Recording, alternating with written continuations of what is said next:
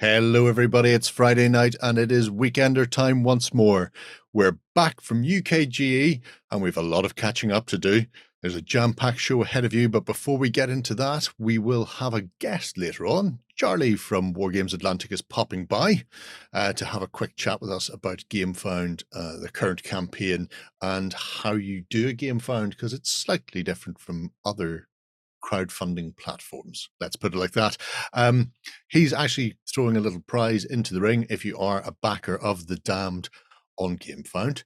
If you comment "I'm a Damned backer" below, they will be adding a $5 pledge on top of your current pledge. So if you want to be in with a chance to win that, it's "I am a Damned backer" needs to be in the comments below, and you need to be a damned backer. Simples. All right, sit back, relax, because your weekend starts here.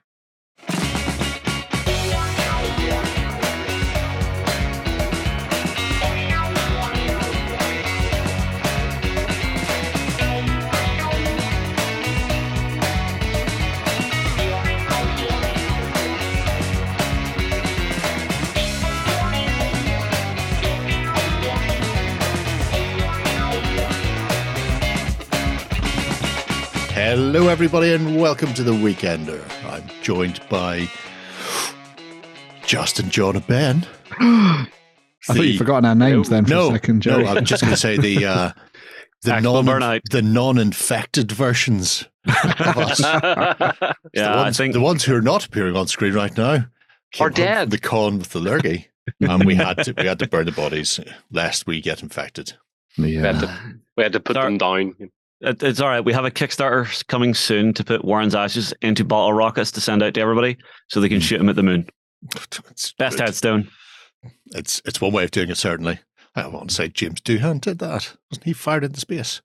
Someone was. Yeah, someone was. I know Gene definitely was, but yeah. Anyway. Didn't Tesla fire a car into space and just let it go? That's just because he's an asshole. Okay, he's an asshole. Okay, right there. That's the answer to that one. Jared's opinion set in stone. He's starting interplanetary pollution early. Yes, I mean, I suppose he thinks we've left enough junk up there already. What's one more bet? Right.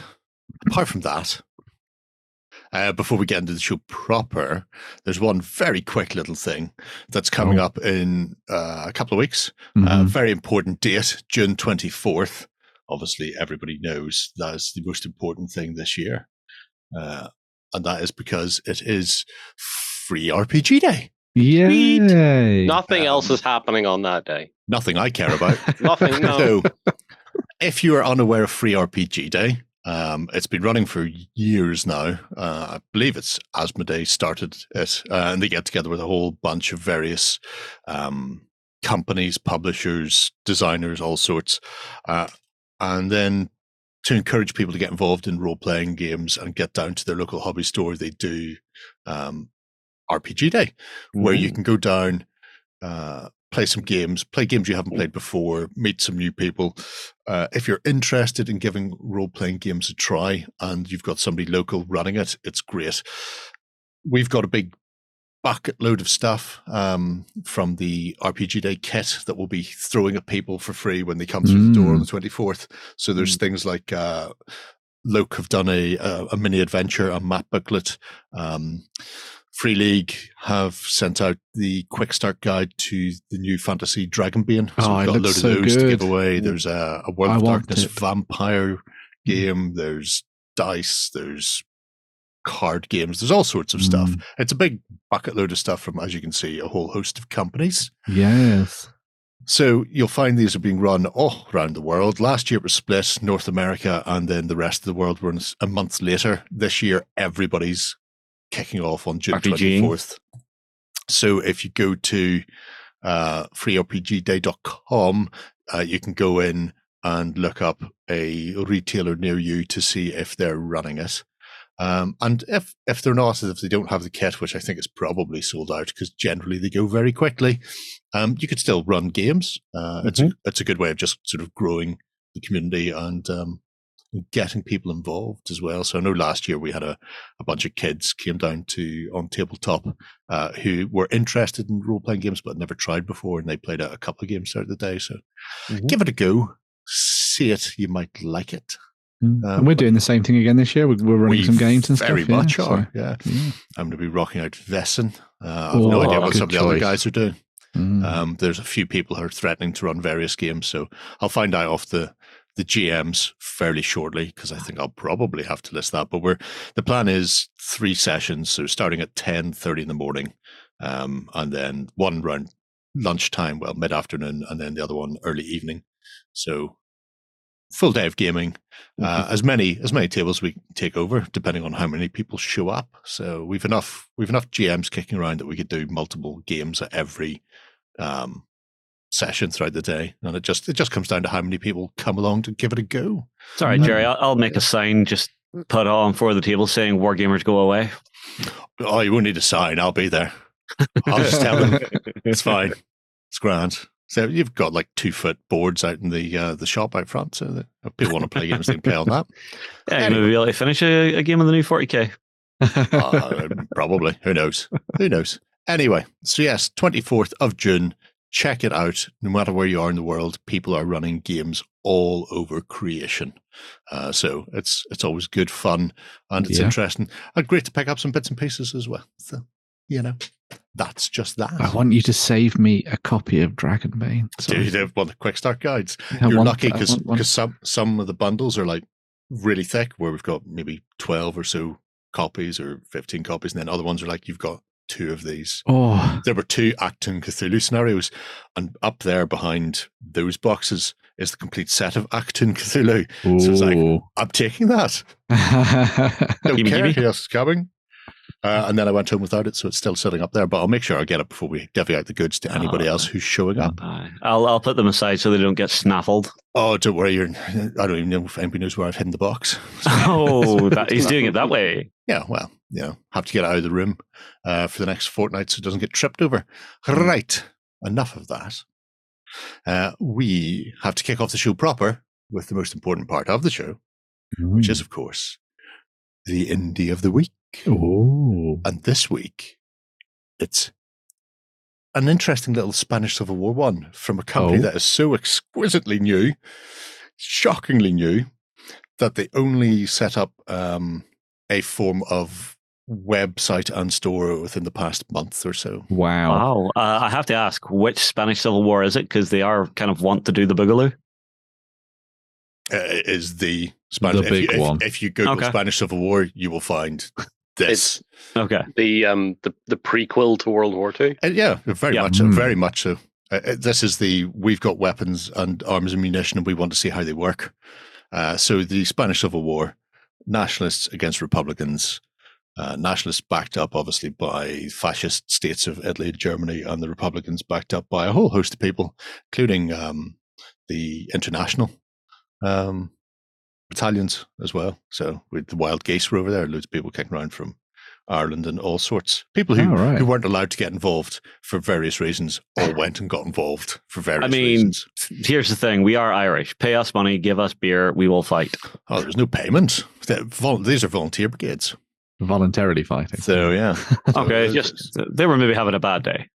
No, it's one of these things. It was class struggle, political struggle, religious struggle, all of this and so much more. So it sort of came down the divide. So Ebru, which I believe is an actual place, has started this website. In fact, actually, the About Us is probably a nice place to start. Now, this is going to be googly translated because I think the site only exists via the medium of Spanish. Right, yeah. But assuming it converts, yay! It's really interesting. So Jordi was interested in the Spanish Civil War and did various bits and bobs and noticed that the wargaming community, especially in Spain itself, people know an awful lot about World War II, maybe bits about World War I, but then the kids who are getting into historics and like don't really know a huge amount about what happened in their own country, about the wars that were fought, and obviously Spain wasn't involved in World War II. They were settling after this. They're one of those nations that had enough on their plate after 3 or 4 years of warfare, followed by what happened with Franco afterwards. So the idea was to encourage the people who are getting into wargaming to explore what was essentially a national war, a local issue for them, and see how it goes that way, which I think is a really fantastic basis. You know, if you're going to start a company to do something, you have a real drive behind it rather than just going, I think I can make some money out of this. It's part and parcel of both educating and exploring it. So the designers are all from Spain as well, I believe. And it's just this idea of a sort of a group of people getting together to try and promote their own little window into history, which I just really like. Yep. I mean, it is a curious time period because, you know, you would have had all the interwar like weapons and things that they could be laying their hands on that were essentially experimental at the time. Mm. Yeah, that was exactly it. You had the Germans shipping over panzers. Mm. So, wow. Well, okay. if we'll start with the vehicles then, since you asked me so nicely. So the Panzer Panzer One got its rollout. So these are 28mm 3D printed. They don't sell the STLs or that sort of thing. I believe they're 3D printed. I haven't seen anything that says that they're recast into another material. Right. But you can see here the images. Unfortunately, they don't get invigilated. I have stolen some off their face page to show you some of the figures later on, though. Mm. But here you have the Panzer One with a couple of different turret options on it as well. Mm-hmm.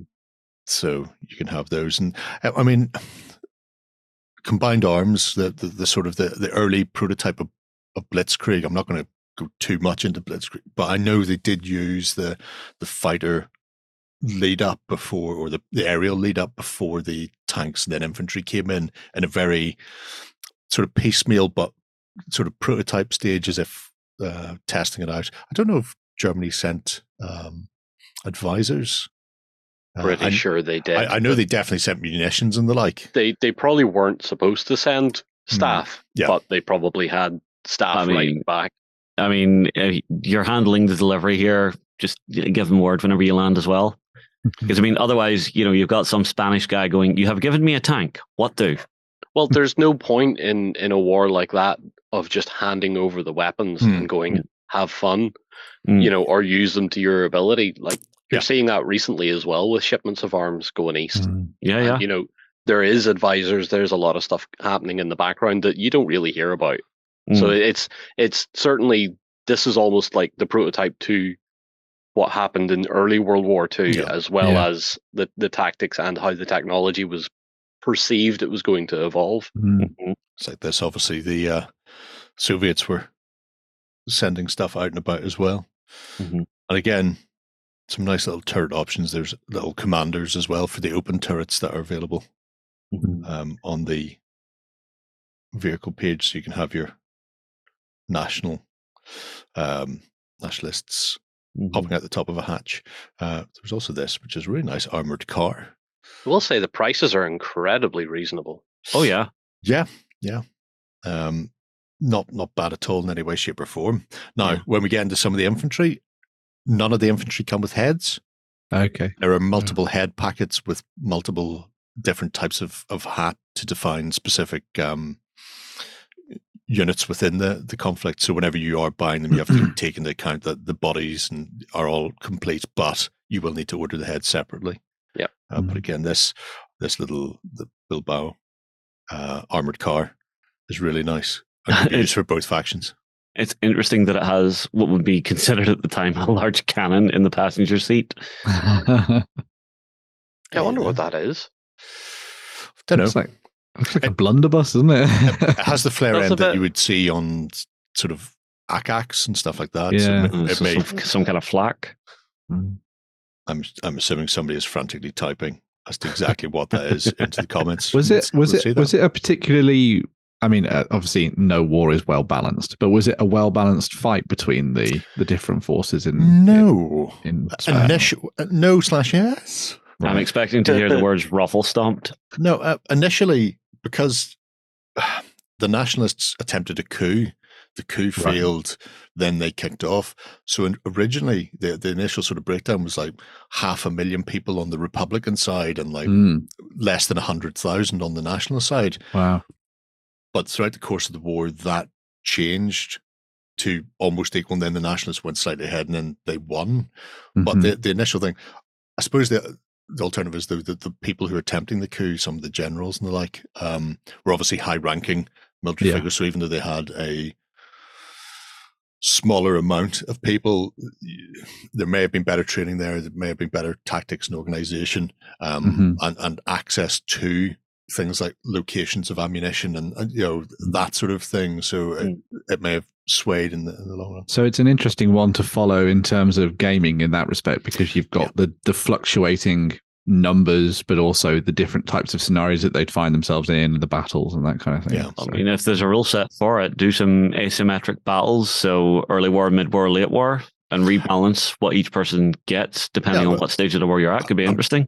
I'm not sure how much it changed within it. Right. You'd have to do a fair bit of, John's looked up the gun, haven't? That's a flamethrower. That's wow, okay. Cool. That's how that magic happens. That's one way to clear out a city street. Funnily enough, tanks-encyclopedia.com has a very good article on this vehicle. Who would have thought? Trust John to be fit to do fast research. Who would have thought? Nice. Right. So here we have the national side. Now, some of these aren't filled yet, so you can see they have a space for Italians. There aren't any Italians in it. Like I say, brand spanking new indie as far as the things go. But you can see different styles of headwear, whether it's the sort of the soft tops, the turbans, the beret styles as well, or the peak cap. So you've got all of those, and some of them are definitely recognizable. I've no idea what that is, but that matador style hat, I think you still see as part of their Spanish. Part of the police, isn't it? Yeah. The police or the National Guard or something. Yeah. I've seen around about. We'll crack one of those open since we're here. Yeah. I do like that they've made it very clear as to which side of the conflict they're on before you even click through to it. Yeah, I guess coming to it, he's obviously trying to educate the locals, but at the same time he's obviously trying to make it so that people like us can come along and go, okay, cool, I now know what to get. Yeah, we basically have an idiot's guide to the Spanish Civil War. Like him checking papers. No, he's reading an idiot's guide to the Spanish Civil War. It's an idiot's guide to how to use a submachine gun, because that's clearly what it is, the manual for the gun he's holding. Well, here's a question. So at this... Why is this all in German? Well, John, here's one for you. So in this period...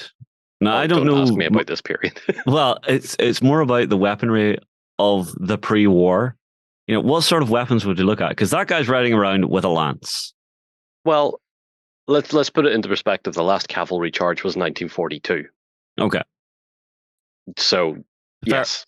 This is the period where a few countries, particularly Russia and Germany and Britain, kind of knew what they were doing with armored vehicles, whereas everybody else either couldn't afford to build them or were buying them off those three other countries. Or told Mr. Christie no. It's the crossover of modernization for a lot of countries. Yeah, the sort of the late 20s, early 30s was that period of there's new stuff coming online. Okay, how do we figure it out? Because what happens in most militaries is, well, particularly modern militaries, and the Americans are a good example for this, what comes first, doctrine or the equipment? Yeah. Today, it's doctrine drives equipment. Back in the day, it was, we've built this thing, but we've also built 10,000 of them, so you're going to have to figure out how to use it.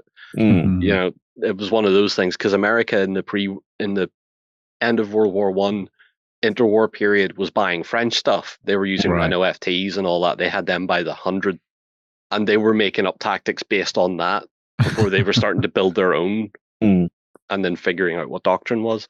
So Spanish Civil War is really, from a very surface level perception of it, like I always seen it as a these countries are feeding into this civil war to see what works. Yes. That's kind of what it felt like. You know, it doesn't matter what the outcome of this civil war is, but we want to know what works. Mm-hmm. It's field testing, extreme field testing of your equipment. Yeah. I mean, unfortunately, sounds vaguely familiar. Yeah, recently we didn't know how good Javelin was. Mm. It's only in the last, year or so. Coming up on two, isn't it? Mm. Day 400 and something. Mm. Anywho. The sculpting on these is phenomenal as well.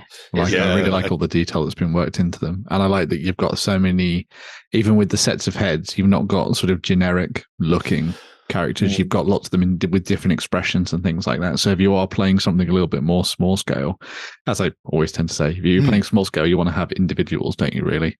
Yeah. Kind of it is interesting that the baseline uniform for both sides would have been basically identical. And then it's the hats that tell you, is he friendly? Well, easiest thing to see. You'll see later on with some of the Republican side where it's a bit more militia, people in dungarees and just regular slacks and shirts and that sort of thing. Here is rifle, bad people that way. That type of thing. Yes, I want you to always translate that. I don't know why you keep asking me. Well, thank you. Lots of really good poses as well. Mm. Yeah. Mm. And I mean, it does exactly what it says in the tin. You don't have people firing, you've got them assaulting. I'm sure there was a film about the Spanish Civil War with, I want to say it was Cary Grant, but I can't honestly remember. I want to say it's called Wild Geese, but I know it's not Wild Geese because that's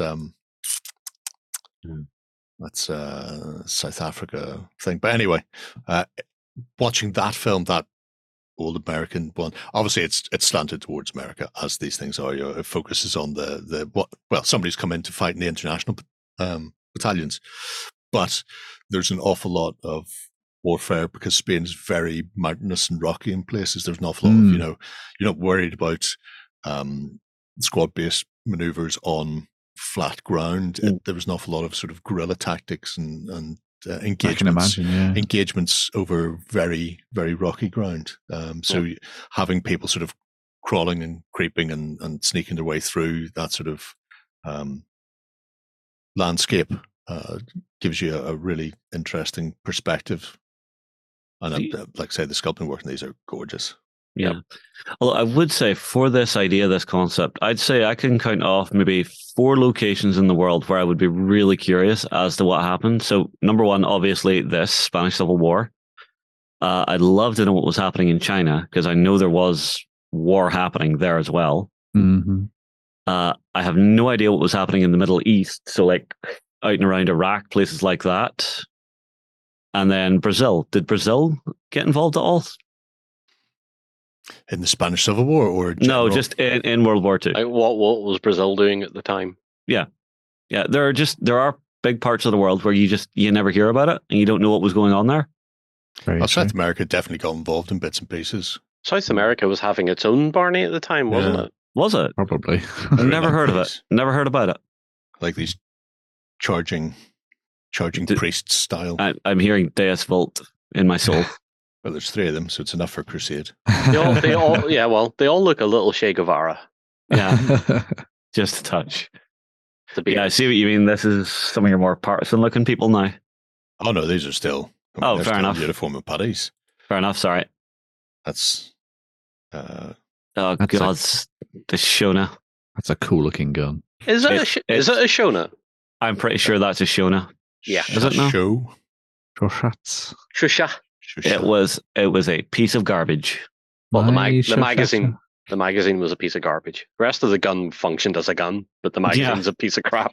Well, trench warfare with an open-sided magazine with a leaf spring, was it, of some sort, like a zigzag one. Magazines are leaf spring fed, anyways. Yeah. So not the best plan. Thanks, France. So anyway, leaving aside the nationalists, the Republican side, National Brigade, nothing in there, no Irish yet, terrible. I don't think there's any of the Commissars, but there's definitely stuff in Republican and the regular militia and the militia. So as you can see here, more the same sort of style of uniform, which is what happens during a civil war. This is interesting because it shows that there's a definite, I'm not going to say sculpting style, but it's almost like the dollies have been made as if they could be made multi-part. Yeah. Which means because they're 3D printed, when they're printing things out solid, that you've got them, you're good to go. These additional ones for the assault guard means you might be able to convert some other bits and pieces that you've got around. Yeah. Depending on scaling, obviously. The style of them is very reminiscent of like Wargames Atlantic's like style as well, which I think is quite nice. I could see if this company did well, I could see Wargames Atlantic having a look in. Because I think this sort of thing would definitely be up their street. Yeah, trying to fill the gaps in history. Kind of thing. That will be a good partnership for them. Yeah. Yeah, well, especially they've done hard plastics with a few other companies as well. So maybe hard plastic Spanish Civil War wouldn't be beyond the realms of possibility. I like the heavy weapon crews. Yeah, some nice support weapons, mortar and... Is this more of those I couldn't find a Hotchkiss in 28 mil for ages and now they're all over everywhere, John. They are. Yeah. I'm not saying that's how I found them, but it's like the world is taunting me now. It's like we were saying on our way to Expo, our phones are listening to us, feeding it back to marketing companies. Maybe it filters down eventually. God, it would hate listening to people like me and Jerry who's just like, God, I wish I had a Hotchkiss heavy machine gun. God, everybody in the world seems to want a Hotchkiss. We should probably get on that immediately. So you can see the rest of the infantry are fairly standard. If I go to the militia, though, we can see some of the variations for the militiamen. So again, Hotchkiss, but this time, shirtless, just put the webbing over the top. Or just wearing regular clothing. Carlos is in from the fields. That type of thing. And I mean, for militia, it's great. But also, if you're doing interwar stuff and you're looking for just generic armed insurgents, so French partisans, Polish militia, whatever it happens to be, it's another good range. Yeah. So five current bodies and sort of there. And again, nice variety of sculpts. I am wondering, are they single piece or is there something that you're going to be doing some building to? Heads are separate. And then I think everything else is one part prints. So, although it does, up maybe, but other than that, they must have particular models then for those arms. Yeah. I mean, hopefully. Oh, maybe the arms are separate too. Well, that's kind of what I'm wondering about, because again, that increases your posability. But very nice. It's an interesting little range and a fascinating period that we don't really sort of delve into a huge amount. Yeah. That and interwar both get overshadowed by what happened on either side. Well, I suppose this is interwar technically. So, but you know what I mean. So from the end of the First World War through to World War II, the prequel, the outbreak of hostilities in World War II. There's a lot of, and in many respects, a lot of national conflicts, a lot of civil wars, risings, coups, all sorts kicking off. You had Russia implode. Yeah. Russia imploded. Ireland kicked off. China had multiple sort of interwar sort of warlord fighting and stuff. And Japan and Russia had their thing. Yeah, Russia, China. I think that was probably like one of the few international wars during the interwar. Like I say, painting some up. So rather than just, it's always difficult with just renders, especially with a new company. So these aren't painted by Ebru, by the team Ebru, but these are. Somebody had been painting. They look great. It was like, they look really good. Separate heads on them, but everything else looks to be one piece. All the details coming out nicely as well. No, I mean, I think those arms look separate. Might be separate. Maybe. Yeah. They've got. You can see a little bit of seaming around them. Great. Lovely. Interesting to actually get some and see. That's a lovely painting style too. They've done a really, really good job. That's the if I want to see it from the tabletop. Yeah. If I go to tabletop size, you're not seeing fine levels of, that's probably about 28 mil there. You're not on my monitor anywhere. I don't care about your home. For me, that looks 28 mil. But you can see there's good contrast on it. Yeah. Without spending an age doing all sort of fine stuff. Anyway, back into that. Really awesome. Very cool. Yeah. Nicely done. Thought it'd be interesting to show off. Like I say, incredibly new, just on the cusp. If you are ordering from them, the details of how to order, because they don't have like a digital shop, whatever you call those things, set up. So the details on how to order is on the website, but it's more or less get in contact with them, tell them what you want, they'll work out what it is and invoice you for it, and then they'll ship it, type of thing. So it's a little bit old school at the moment, but hopefully they'll develop more. I really want to see the international brigades. Well, I mean, you're not cutting that out of the back of a magazine. Yeah, well, I don't mind that either. Yeah, Jerry probably misses that. Yeah, it was great. There was nothing wrong with it. Right, that's our Indie of the Week this week. We're going to take a quick swish, and when we come back, we'll be checking out some of the news we've missed while we were away. Coming to you from the center of Northwestern Europe. Covering board games, war games, card games, and all that you love. It's the news. Okay, we are back with the news. We finally got a date for it, Ben. We did. It's all coming this way. John has already received a massive one. And what you mean? Everybody else can as well. This is coming home with me tonight. Yeah, so the Leviathan box set, the new box set for 10th edition Warhammer 40,000 goes up for pre-order tomorrow.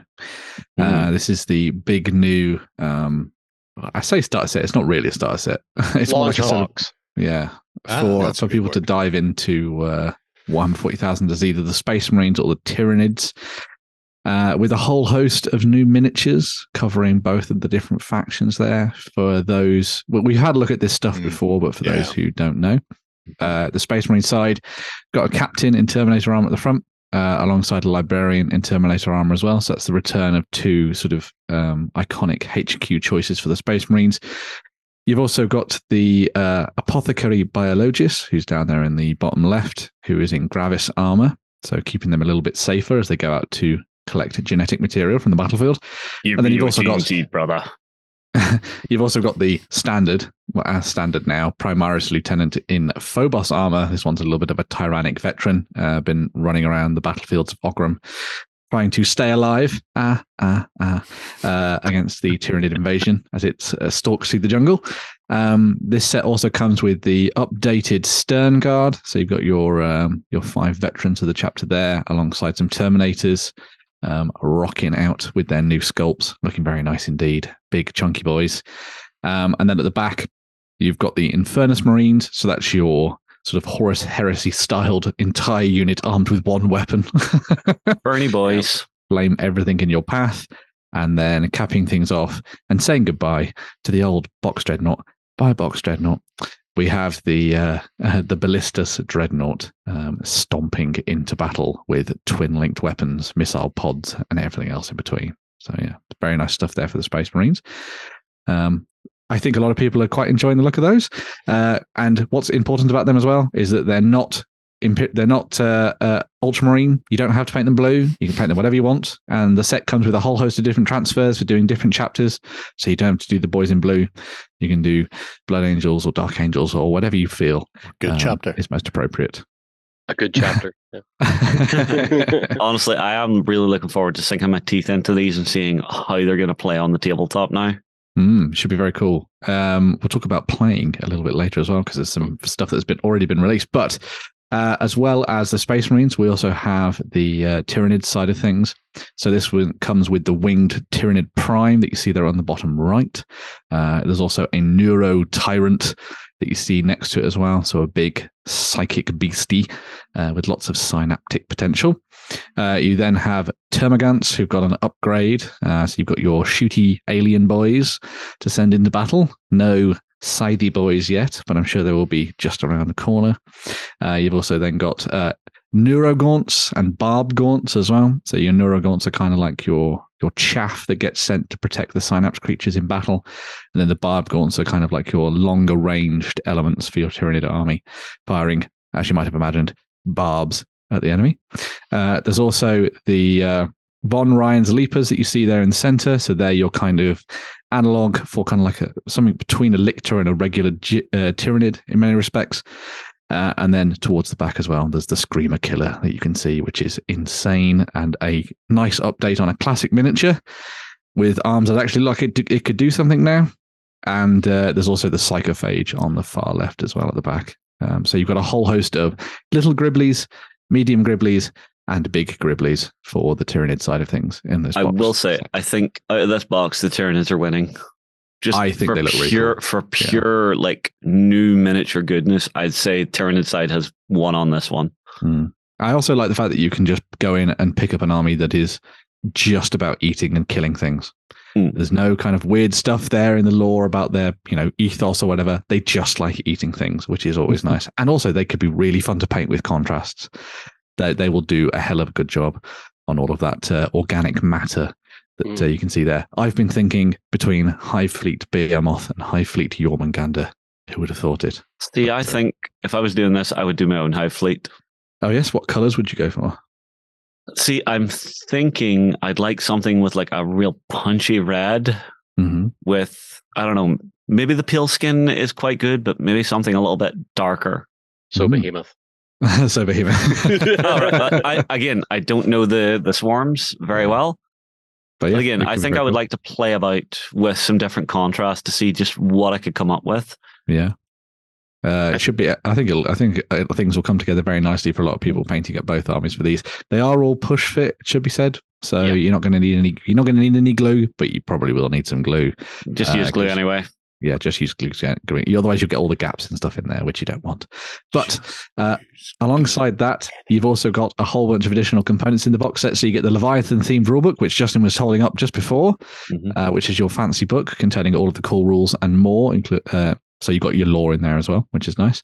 You've also got your set of mission cards. So these are what you use to generate the scenarios that you play at the tabletop, which is a nice way of doing things. You've got your transfer sheet, as you can see there. A lot of people... well, I say a lot of people.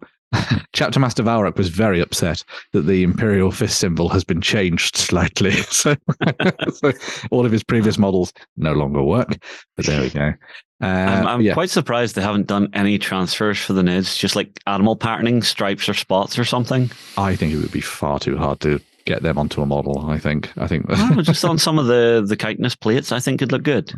Maybe. I think clever use of washes and contrasts will do the same job for you. Yeah, probably. Fair.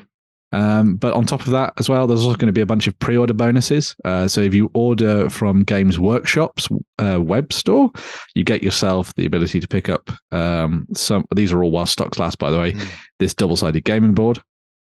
If you order from an actual physical store, where you buy it from a store on the day of release, which is 2 weeks from tomorrow. Mm-hmm. You will get yourself the token set, as you can see there. You may get yourself the token set. Yeah, that's true. GW are being very nebulous as to how many token sets stores are receiving. And it doesn't sound like it's going to be enough for the order. Yeah. Mm. So equip your knuckles and stand at the front of the queue. Yeah. If you're ordering from your friendly local gaming store, a little bit like us, store.ontabletop.com, then you might be able to get your hands on some deployment marker sets. Although we also are going to be... Who knows? While stocks last. Yeah. That stock may be one. I will say Tom is currently furiously working on getting as many copies in as he can for everybody. But another one for local gaming stores is that you'll be able to get your hands on the dice trays as well, which I think are very nice. So if you're looking for some dice trays, you've got that option as well, which is good. I like that. That's a different style of dice tray than the other one I've seen. Yeah, it's a little bit more like the all rolled up one in many regards. Yeah, I seen another one with the Terminator in it that had like the firm sided one that folded up. Yeah. Mm. Oh, I'm so confused now. Which one is it? Maybe the other. Shapes. Who knows? As well as the announcement of the new Leviathan set, there's also been the news that we're going to be able to dive into a big global campaign that's going to happen over a couple of weeks after the release of the box set. So this is going to be the battle for Ogrim, and Ogrim just seems like such a dumb name for a planet, but there we go. Maybe the Ogrids come from there. Maybe. But this is where you'll be able to fight with both the Space Marines and Tyranids and probably some other forces as well, I would guess, and see who comes out on top and decides the fate of this world. Will it actually have any say in the wider lore? Who knows? Will they ignore it like the last time? Yeah, will they ignore it? Yeah. You played it wrong. So we're doing it our way. So that's going to be kicking off, as you can see, on the Monday after the release, which is kind of awesome. If you want to dive into that and play around with your new miniatures. And if you want to get your head around the rules before the release of that, Games Workshop have already been releasing their new rules for 10th edition. So the core rules are no longer available in I photographed it in my car, sat in the... I was kind of thinking that, why would they do this? Because somebody did it badly. Yeah, so you're able to get your hands on the PDF of all the core rules, which is 60 pages. Not too hard to go through. If you've played Warhammer 40,000 before, a lot of the same elements are built in there. Although Jerry has a bugbear with the page numbers thing. So. That's my favourite bit, the rule explaining how you read page numbers. But you've got all the pages. Jesus, it's not that hard. That should be the way it goes. You don't need to add additional page numbers to your page numbers. Exhibit. Yes. Very true. Anyway. But a lot of the core concepts stay the same from Warhammer 40,000. We're not going to see any kind of alternative activation here.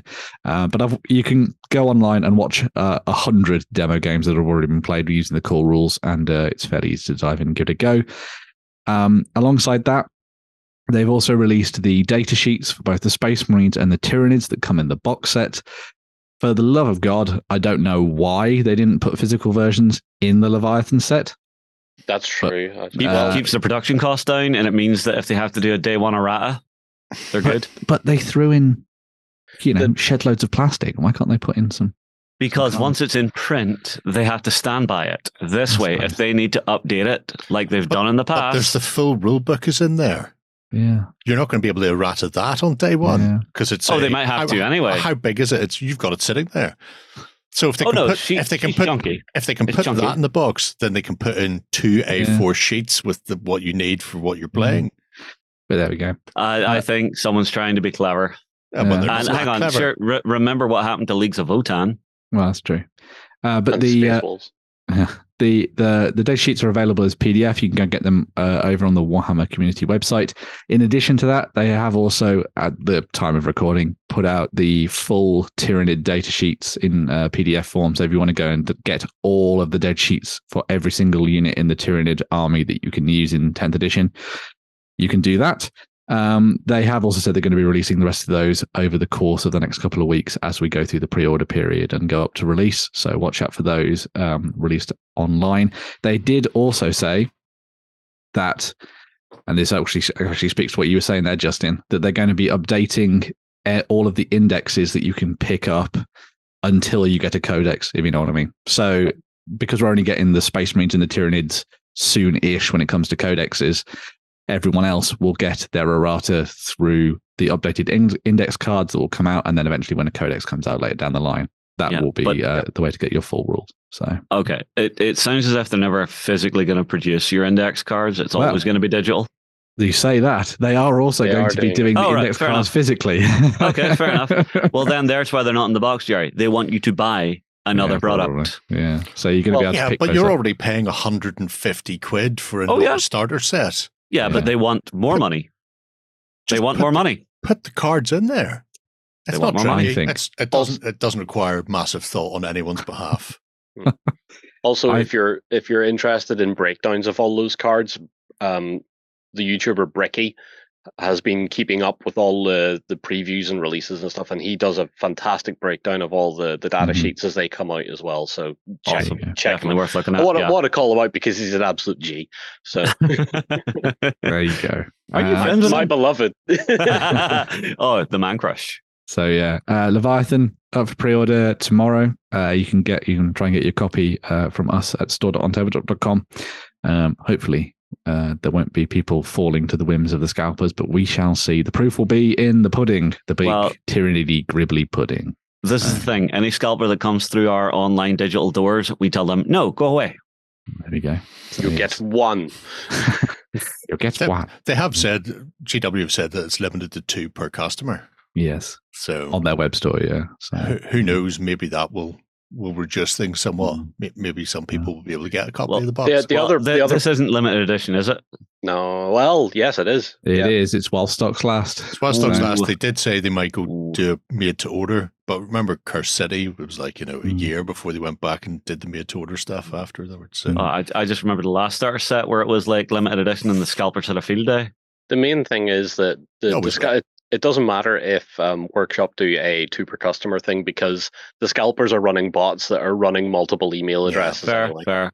Mm. I will also say, though, that all these miniatures are going to be coming out in the future anyway. So if you can't get your hands on them right now, then you've got the ability to download the free PDFs, the free call rules, and play with the miniatures that you already do have in your collection, and just see whether or not the game's for you as well. And watch out for those starter sets and more down the line if you want. So, I do feel bad for anyone that hates Space Marines and Tyranids, because if they want the new rulebook, the physical copy, because they're like Jerry, they're old, they like an actual book, they have to buy this. I don't want the actual book.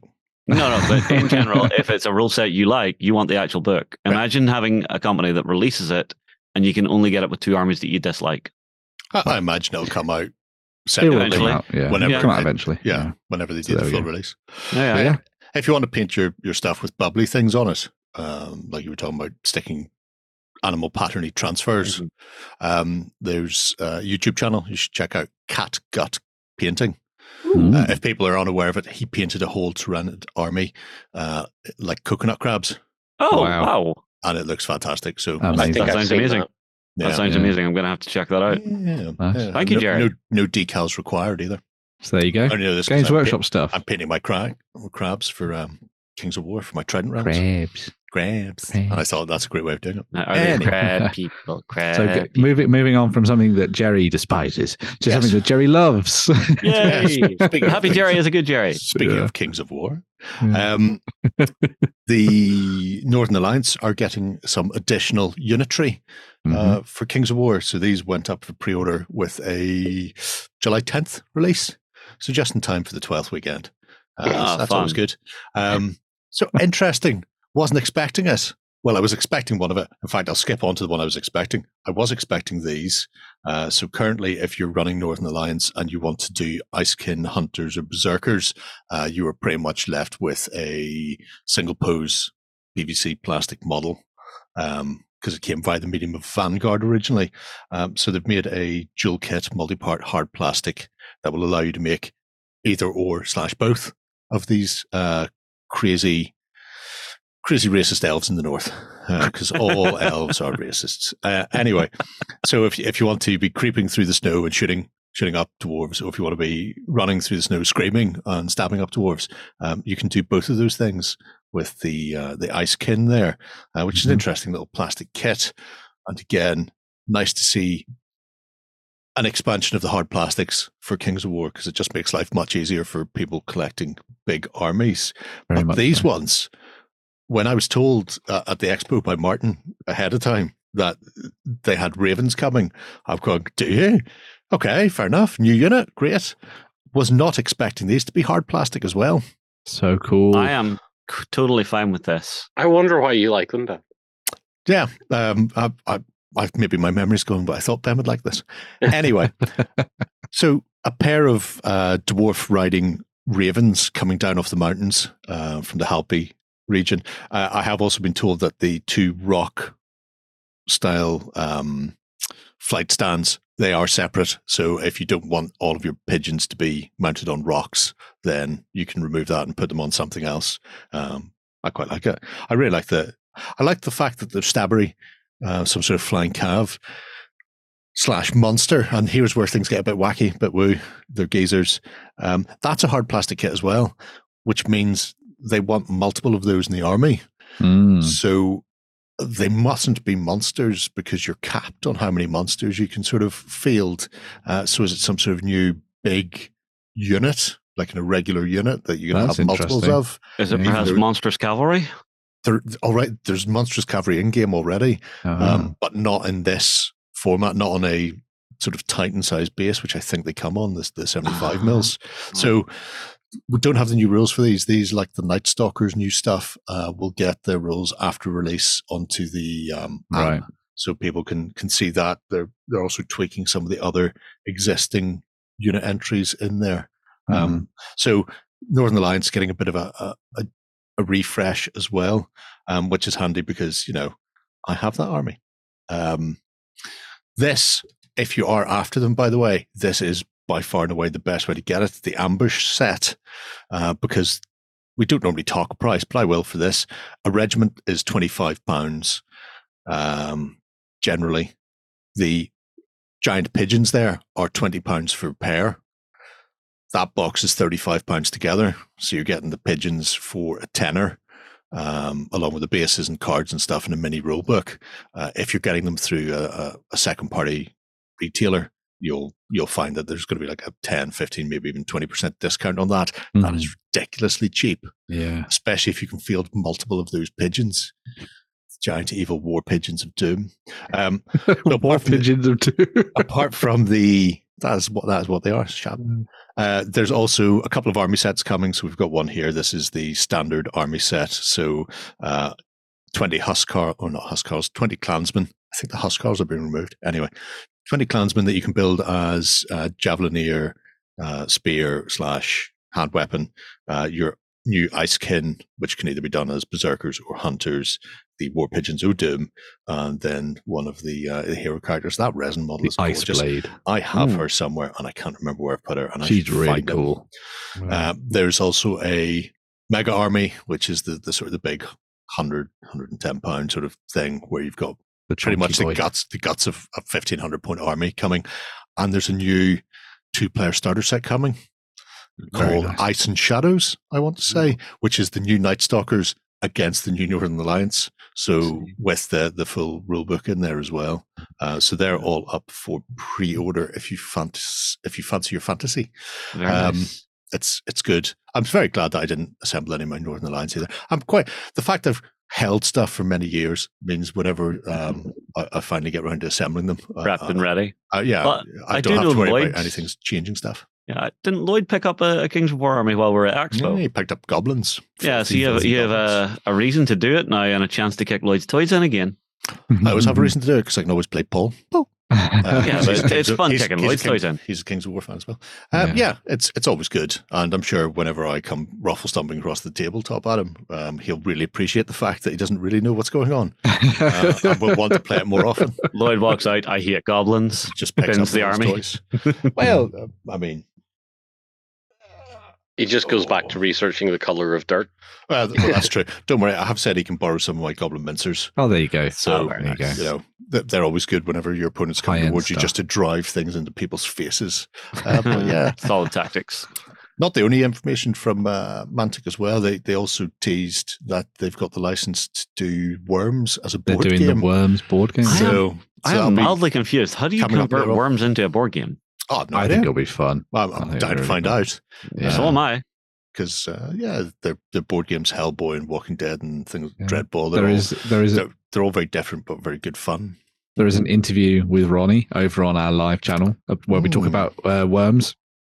And in typical Ronnie fashion, he talked more about the campaign than he was meant to. So if you want to find out a lot more about it, you can go and do that. That is so unlike him. See, this is the curse of working events. You have time to work the event. You don't have time to see what other people are doing at the event. There's never enough time for Ronnie. No, man. I miss Ronnie. There are some cool card games coming down the pipeline as well. Well, card and dice games coming down the pipeline from Mantic, so watch out for them as well, with some very awesome properties that people will like. So. Fancy. Right. Speaking of awesome properties, here's a famous name, Ben, taking a step into a wider world. Yeah, so the folks at Critical Role, who are known for doing their D&D actual play set in the world of Exandria, are sort of dipping their toe into another role-playing universe. So they and Darrington Press, which is their publishing company, have come up with a new, a very awesome role-playing game called Candela Obscura. So say you like the sort of trappings of Cthulhu and a little bit of steampunk and also Vason and stuff like that. Mm. This game is very much in that wheelhouse. It's set in a turn-of-the-century Victorian-esque city called Newfair, where you play as part of an organization called Candela Obscura that has been set up to head out into the city and beyond in order to deal with the strange, eldritch and magical occurrences that are happening to the folks that live there. You'll be sort of wandering around the city streets full of cobbles and fog, as is typical with these kind of things, trying to counter the bleed that is coming through from different gaps in reality. And for example, in the adventure that was set up as one of the part of their Let's Play that they did, they were having to deal with a spirit that had inhabited a sort of foundry somewhere and was sort of going around killing the workers and that kind of thing. So it was really awesome to see how they dealt with that. It's got a lot of those kind of investigative Cthulhu-y sort of Arkham-esque vibes going on with it, but is run through their new system, which is called the Illuminated World system, which is D6 based, pool based, and is focused very much on the narrative. And that something that I think more than anything Tales from the Loop sort of popularized, which is the fail forward mechanic. So things happen, but so what you wanted to achieve happens, but X happens to you kind of thing. So you might have broken through the door, but maybe the door shattered into your face and you've cut your hand or something like that. And there's some really interesting ways that they've played around with the dice pool system in this, where you can kind of wager that you'll win a task by sort of putting your all into it in order to get back some of your resources and things. And there's some very interesting ways that they've played around with sort of damage, both mentally and physically in the game as well, which will be really fun to dive into and have a look at. There's also a really nice thing they've done where you don't choose your gear before you go into an encounter. So you go into an encounter and you just sort of carry on through it. And then if gear comes up, well, if something comes up where you want to use a piece of gear, like a detector or something like that, you say, I pull out my detector that I packed before the mission kind of thing. And it's kind of like you can tick 3 of them off each time. So it's kind of in the moment, sort of flashing back Ocean's 11 style to when you prepared for the moment kind of thing. And then you dive in and have fun with it, which I think is really nice and keeps things moving. And means that you're not going into a situation and being like, oh, well, I didn't bring all the things to deal with ghosts because I'm now fighting a vampire or something like that. So I think that's really cool. That's handy, because the amount of times I've played RPG where you sit there and you go, I'm going to take this, I'm going to take this, I'm going to take, and you could have a list as long as your arm, and then the thing you need you haven't brought. Exactly. And all you're doing is lumbering around with it, and you're desperately trying to. It's like a Boondock Saints. You're desperately trying to find out why you've brought 40 foot of rope with you, and you're going to try and use it no matter what, even though nothing makes sense. Well, hang on. Do you remember, not this year, but the one before, we actually did a video with John, one of the Vikings, and he was actually showing off what it would be like for an actual person to carry half of the weapons that you would in a video game. And it was just this person that just couldn't move, couldn't walk. Yeah. So it counteracts that, which is quite nice. Yeah. There's an entire quick start for you to go and dive into, which covers all of the basic rules. It gives you a primer on the city of Newfair and the peoples and the lore and everything that you'll be diving into, as well as some sample adventure stuff as well for you to have a go at.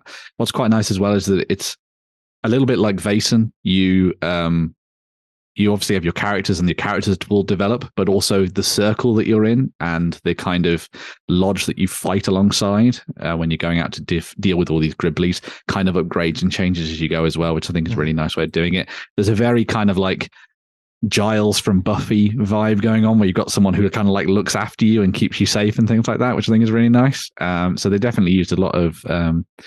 sort of key draws from different role-playing games and tied it into something new. But it's just good to see them stepping away from just doing Dungeons & Dragons, which is always good. So, yeah. I also like the fact that the major issue I have with the Year Zero engine, the dice pool engine, is you need 6s. Yeah. I never get them.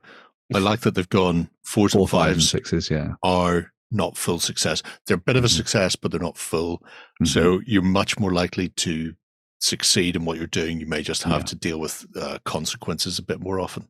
There's a nice little bit of kind of mitigation of bad luck as well, because you can spend sort of certain elements of resources from your characters in order to re-roll things and stuff like that. So it's a really interesting game, and it's well worth having a look at. What I might do is I might try and put the Well, I will. I will put the actual play in the comments down below as well, so you can check that out at the same time as reading through the quick start rules and giving it a shot. I do like the idea that there can be consequences to your success. So yes, you've picked the lock of the door, but as you open it, oops, there's a guard behind it.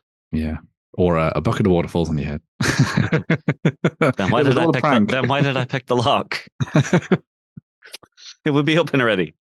Not necessarily. It was a double bluff. Not with their clever traps. Yeah. all right. That's how they keep you. Definitely wet. Go and check out Candela Obscura. It's a fun new role playing game, and I'm sure it's going to be coming out in glorious full physical awesomeness in the future. There are also some very nice dice that they do. So yeah, who doesn't need more dice? So there we go. Probably not me, but wow, yeah. Moving from sort of pulpy stuff to a bit of the historical. We've got a couple of additional news stories here. So the first one of these comes from Brigade Games, which we've looked at in the past. I think we were looking at some of their stuff that was, or at least on the site, we were looking at some of their stuff that was all sort of like horror-based for Napoleonics, which was quite nice for the Silver Bayonet. But Paul Hicks has been at it again. He's a beaver, just working away. Terrible man with all of his talent. Yeah, so he has been designing a couple of new miniatures for Brigade Games to use during the sort of 1812 period.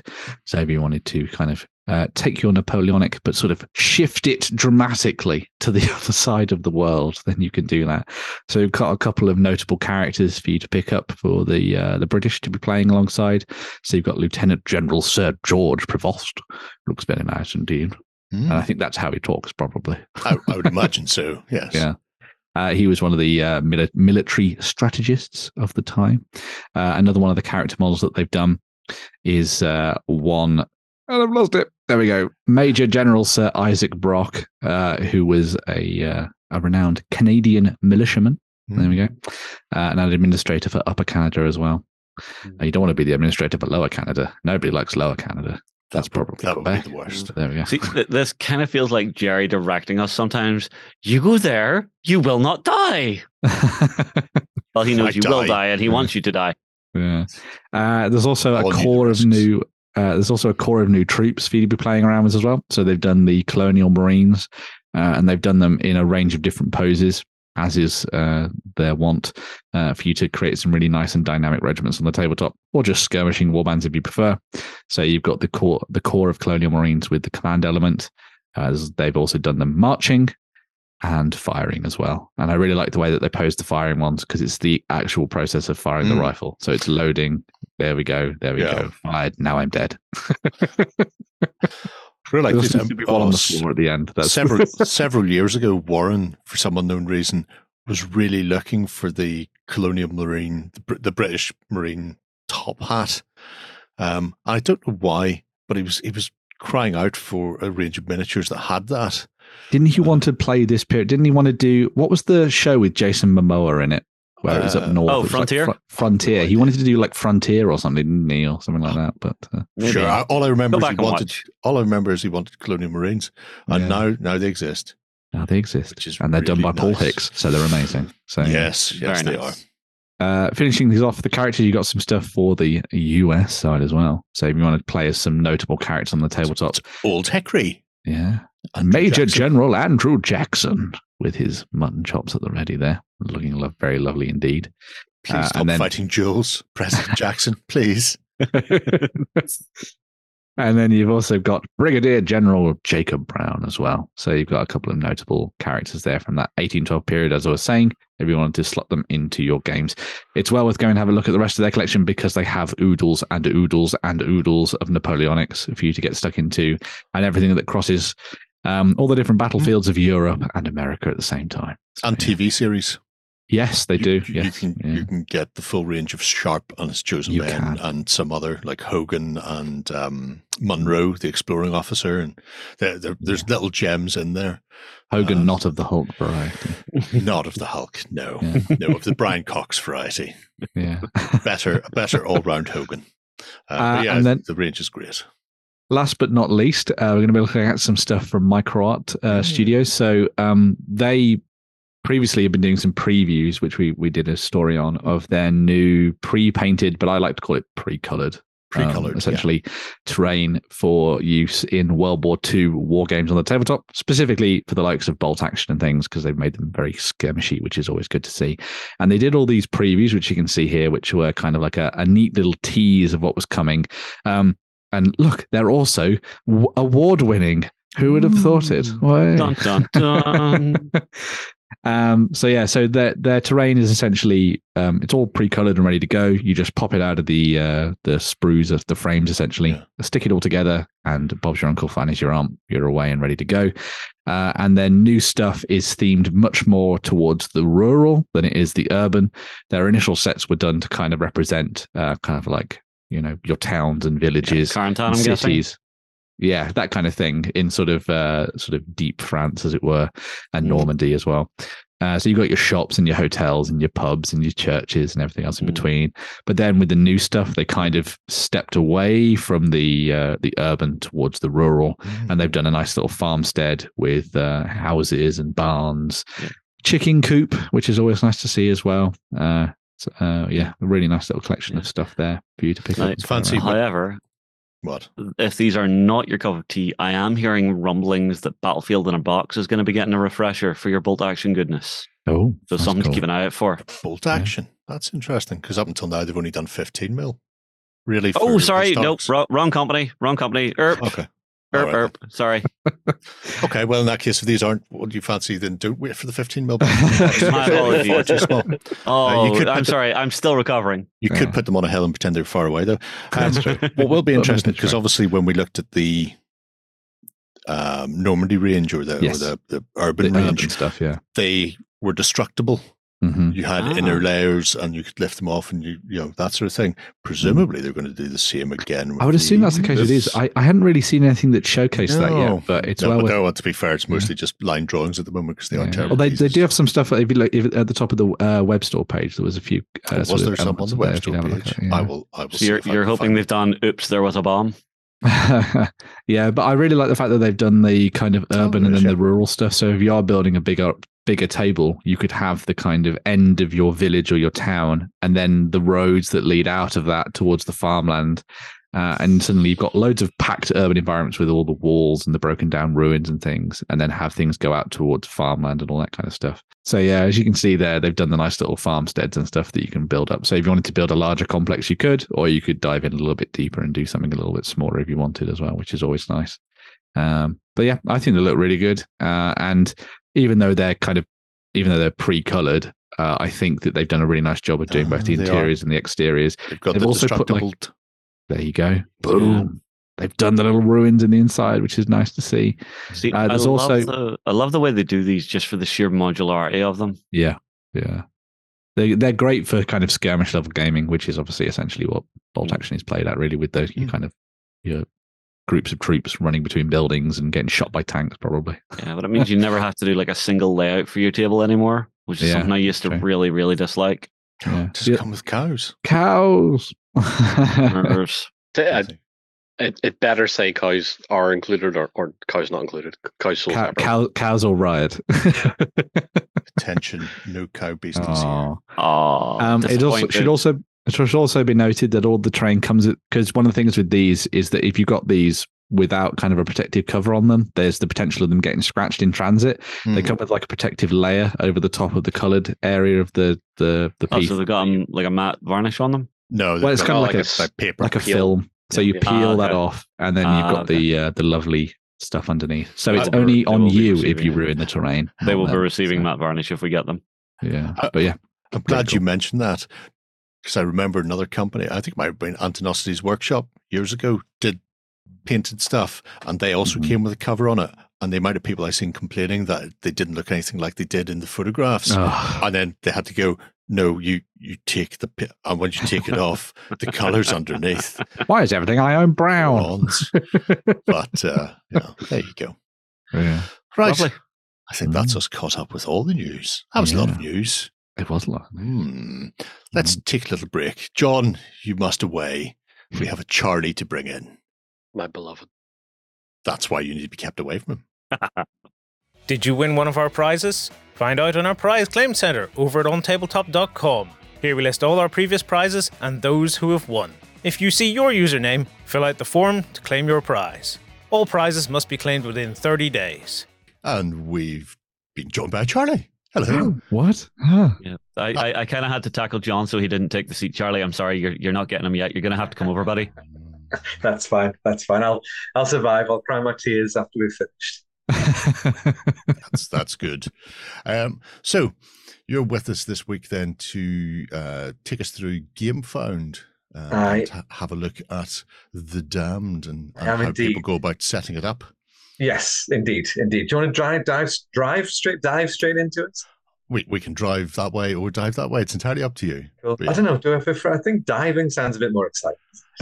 It's a little bit more wee. It's certainly good for Ben. Right, here we go. Screen share. Cool. So head over to the Gamefound website. You can type in The Damned at the top here. But at the moment, we're in the top three most funded campaigns on Gamefound. Very awesome. 14 days left to go. So hopefully we'll stay up there. These guys are obviously a bit closer to their end goal. Obviously, this one's nearly finished. One day left. No idea what it is. Age of Steam. Looks nice. Oh, good God. Thank God Lloyd's not here. Hex and Trains. He likes trains. And hexes. Oh, there you go. Perfect for Ben and Lloyd's terrible love child. Oh, dear. So you're going to want to... click on The Damned, and it'll take you straight over there. So we do that. It'll take you over. Lots of lovely pictures. If you haven't seen it already, please head over and have a little look. You kind of scroll through the page, so we've got a little bit of a... Did I see someone on a sheep? Yeah, there's a hound leaping a sheep. So the wonderful guys that were sculpting the hounds... when the hounds got unlocked, I got a little bit excited. And they've also been working on farm animals, as you can see. Yes. So, yeah, why not? They already had my brain just had to process. Yeah, we've just actually run a poll. In fact, I might be able to take you over there. So we had to update. This is already on a tangent to see if anybody wants a free STL of that. So any backers, and at present it's 73% say yes. There's no reason you would say no, unless you don't have a 3D printer, which is those 53 people there, I'm guessing. I mean, more stuff is better than less stuff. Yeah, let's go. That's exactly. So yeah, we'll probably be giving that STL away to all backers. So that's the hounds. And so that'll kind of lead us in nicely to where we're going to go next with back in the project. So for those that haven't seen it, please take a look. I'll do a quick whistle stop tour. So we go into a little bit just blurb of what is The Damned. It's all going to be in hard plastic multi-part kits. There's a beautiful painted photo by the guys at Cult of Paint have done for us there. And then you go into your rewards. So you've got your rewards here. We've got the 10-box reward as the featured, because that's the one with the greatest saving against pounds. And it's not actually the greatest. There's a bigger one than that. But this is the sensible greatest saving. Who wants to be sensible? And you've got 15 free sprues available at the moment, with more to come. And then you've got your 3-box, your 5-box, and then your big boy 15-box reward, where you get a whopping $174 saving against the RRP. And I think it's up to 54 free sprues, depending on how far the campaign goes. Mm-hmm. Cool. So we'll come back to this, because this is kind of where you would build your pledge. We've then got retailer pledges for stores. So any stores that want to get involved nice and early, they can do that. Really pleased with this graphic. Damned deliveries around the back. Had lots of fun doing that one. Then you've got your add-ons. So we've got like the most recently unlocked product at the top. So you've got your hounds, your outriders, your damned infantry, brutes, weapons teams, command, and 25 mil textured bases. Again, you can add these to your pledge here. But then the rewards and spoils, this is the fun bit. So this just kind of talks you through what the various rewards are and the spoils that you get from those rewards. So we start out with a 3-box reward where you're getting a $20+ saving and up to 14 sprues. So that number there is if we get to the 300,000 mark, and then we're listing out the boxes that you can choose from. So all of these rewards are pick and mix. So it's a 3-box reward, and you can choose any three of the list there, which is your infantry, brutes, weapons teams, command, outriders, and hounds, and very, very soon to be female infantry.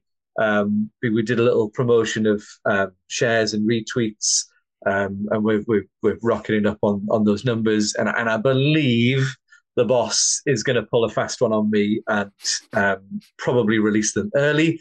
So by the time people are watching this, there's a good chance that the female infantry will have been unlocked. Have we seen any of the female infantry yet? Oh, yes. Have you teased them? Okay, sorry, I haven't seen them, and I am curious. Yes, no, we have indeed. I'll jump on to... In fact, we can do it really quickly. Head over to the updates. Sorry, I am Mr. Tangent. Yeah, no, it's cool. It was one of the real early updates, as we were waiting to go live. I believe we've got some females in the hounds and handlers, so there'll be some female bodies and arms and heads in the hounds box. And I believe it was right as we were kind of getting ready to go live. Either that or they've just been shared. I think they were on Facebook. You're right, it was indeed on Facebook. We'll have to. You guys can do through the wizardry of editing. Yeah. It's all right. I Charlie, just send it to me. I'll bring it up. Thanks. So then we've got the 5-box, which is pretty much the same as the 3-box. The concepts there: choose any 5 of those boxes and up to 20 free sprues. And then we've got like a list of where you get those kind of free sprues from. So 5 for being a 5-box reward, +1 for following the campaign, +1 for reaching 666 backers, which we've done, +1 more if you're backed within the first 24 hours. So that one won't appear within the rewards. We have to add the early bird reward in the pledge manager. So you won't see that on the rewards, but it will get added in when we get through to pledge manager status. Same again for 10 bucks, but now we've got $100 saving, and then the 15 bucks. So yeah, the concept kind of just rolls on from one to the next. Mm-hmm. And then below that is all your stretch goals. In fact, there you go. There's some female infantry. Yeah. I've gone a little bit further down the page with the founders. And they look at the target. Come Friday, we should have parts and stuff to show everybody, because the sculptor is working on them now. Good old Rob, bless him. We've worked him to the bone, and he's working on parts and stuff for the female infantry at the moment. Mm.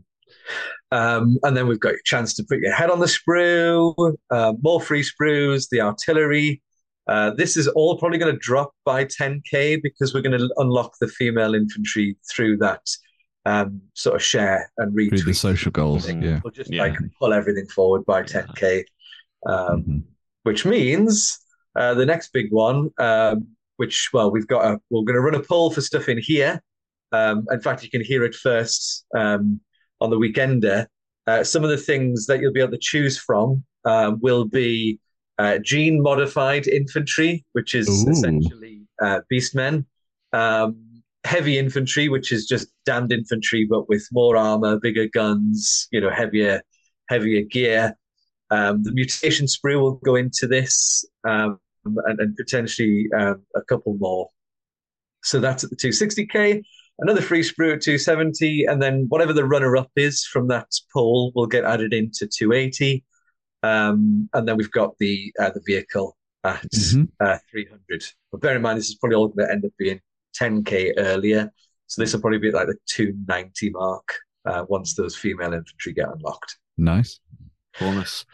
I do like the idea of doing polls to actually see what folks are after. Yeah. It's something Wargames Atlantic do really, really well is...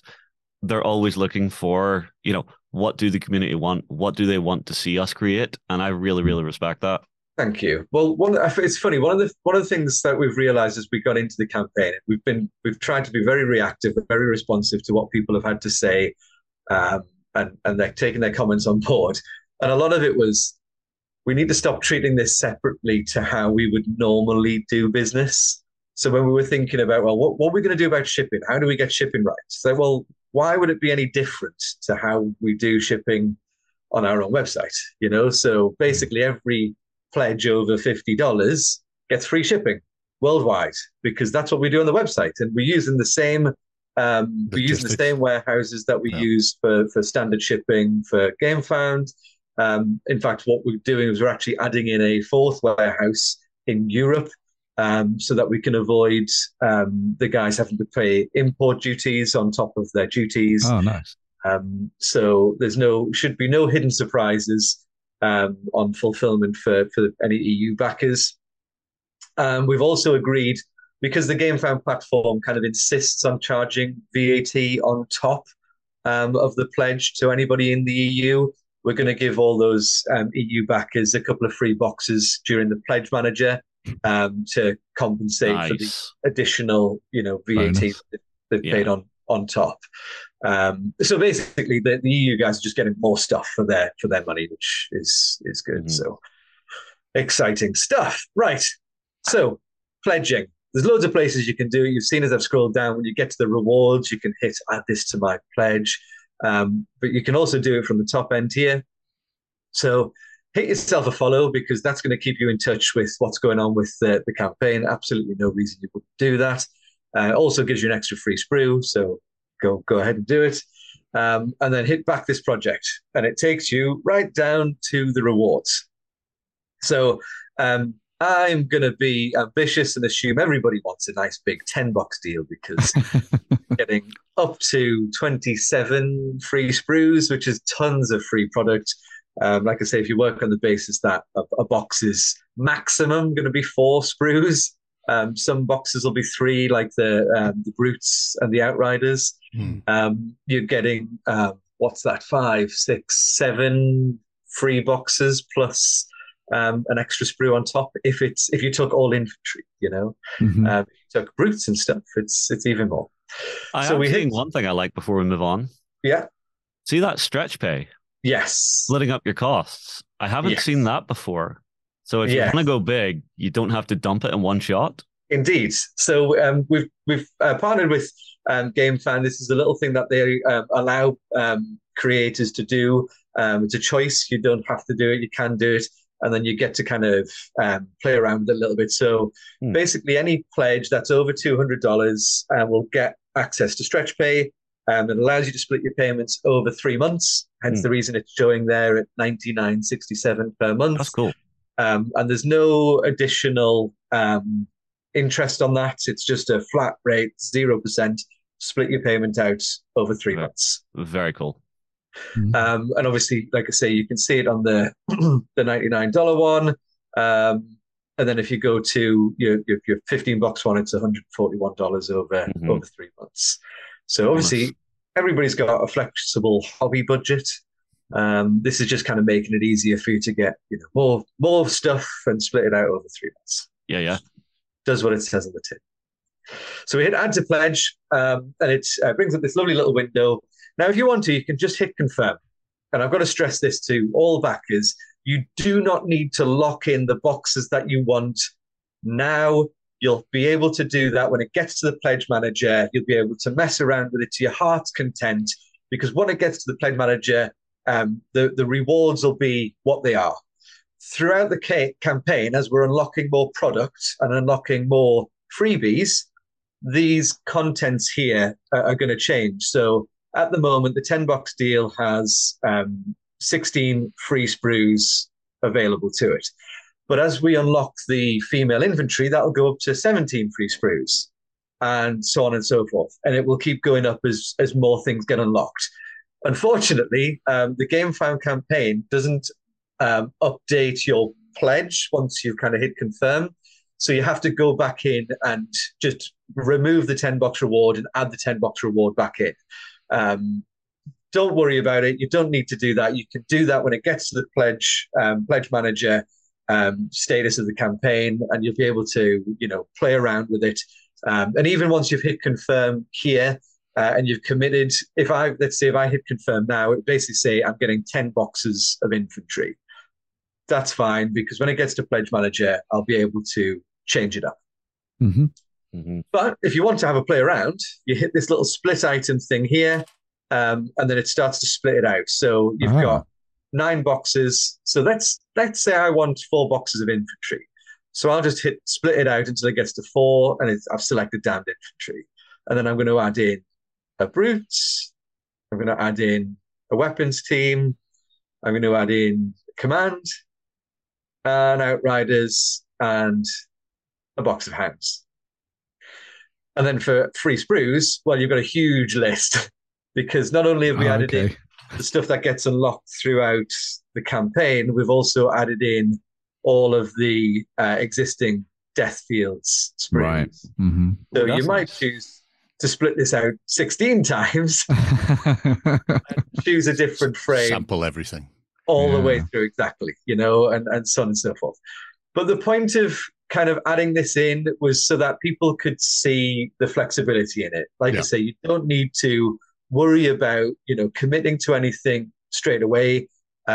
You can just go ahead, hit confirm, and submit your pledge. So you get to submit pledge.